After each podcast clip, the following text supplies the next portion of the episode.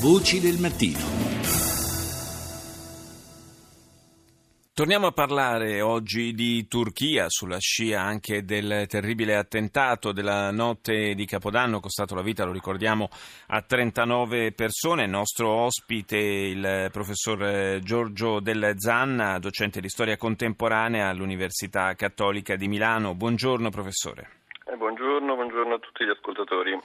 Abbiamo parlato in questi giorni, eh, come d'altra parte anche nei mesi scorsi, di tanti aspetti eh, politici e strategici relativi alla situazione in Turchia, anche alle scelte eh, politiche abbastanza spregiudicate in qualche caso del presidente Erdogan. Eh, vogliamo anche cercare di capire oggi con il suo aiuto, professor Del Zanna, eh, come sta cambiando ehm, anche in conseguenza di, di, tutto ciò che sta accadendo all'interno e intorno al paese, come sta cambiando, dicevo, la società turca. Eh, una società che, eh, peraltro, già prima di tutti questi eventi era molto variegata, perché eh, chi ha visitato la Turchia magari ha negli occhi Istanbul o le zone più turistiche, poi ci sono parti del paese dove anche prima si viveva un, una eh, un rapporto anche con l'Islam e con le tradizioni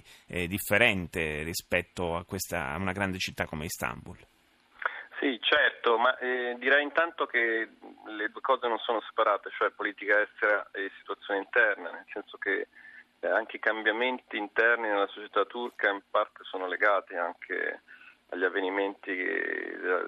eh, a questo avventurismo anche appunto Erdogan eh, rispetto soprattutto alla questione siriana perché questo ha riacceso e posto in termini molto critici per esempio il rapporto con i curdi. Eh, non dimentichiamo che siamo passati da una situazione di cessato il fuoco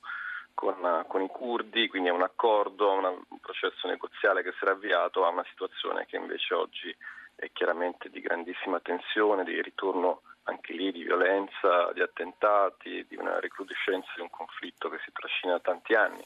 Allo stesso tempo eh, è chiaro che eh, la, eh, la, situazione siriana, l'intervento e l'appoggio eh, turco delle milizie di opposizione, in parte anche quasi sicuramente anche dell'ISIS, ha in qualche modo eh, serviva a izzare diciamo, tutta una, una base eh, islamica, di ispirazione islamica, che era un po' la grande base mm. anche de- del potere dell'AKP, del partito di Erdogan, e che chiaramente adesso in qualche modo appunto si ritrova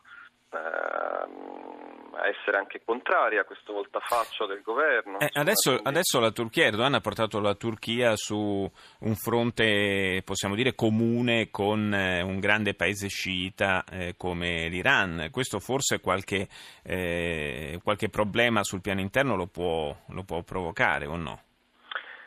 Eh, indubbiamente, perché è chiaro che poi in Turchia c'è un po' questa miscela particolare, questo intreccio tra, tra tra Islam e nazionalismo, che, che poi è la, la, la, vera religione del paese, è il, il, nazionalismo, quindi in questo senso ecco, anche l'alleanza con la, diciamo, questo riavvicinamento all'Iran, anche se storicamente i rapporti con l'Iran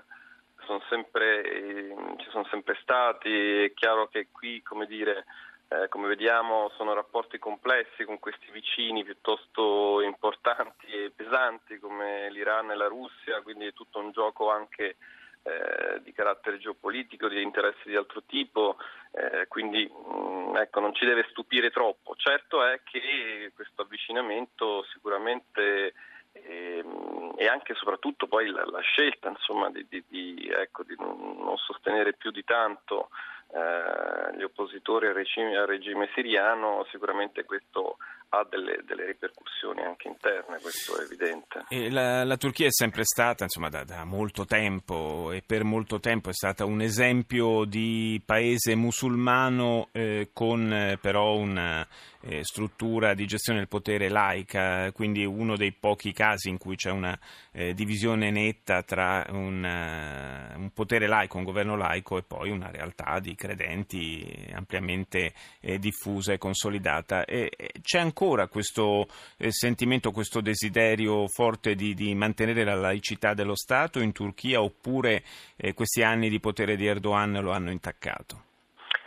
Ma qui intanto va fatta una premessa molto chiara, che infatti spesso si parla della laicità uh, turca come separazione tra politica e religione, cosa che non è, nel senso che storicamente la laicità turca è sempre stato un fortissimo controllo dello Stato sulla religione. Non dimentichiamo che esiste il Diyanet, cioè una direzione eh, per gli affari religiosi presso il, primo, il, il governo del primo ministro. Sì. Quindi esiste quindi un soggetto politico di, che governa la religione in Turchia e che dice come appunto la licita turca è molto particolare. Cosa è cambiato? È cambiato il fatto che eh, questo controllo dello Stato sulla religione che comprimeva fortemente il, lo, diciamo, il, il ruolo, il, lo spazio che la religione aveva sullo scenario pubblico è andato cambiando nel momento in cui è arrivato al potere l'HP che ha dato maggior spazio pubblico alla religione, quindi dopo anni diciamo, di un eh, di un secolarismo di, di stampo kemalista, diciamo, sì. del, quindi eh, ecco il cambiamento è stato questo, quindi oggi effettivamente si va verso, quantomeno sembrerebbe che Erdogan soprattutto in questi ultimissimi tempi voglia andare verso un rafforzamento di una presenza, di un ruolo del fattore religioso nella vita pubblica. Probabilmente, probabilmente anche un po' strumentale, come spesso avviene in, in ambito politico. Io ringrazio il professor Giorgio Del Zanna, grazie di essere stato nostro ospite.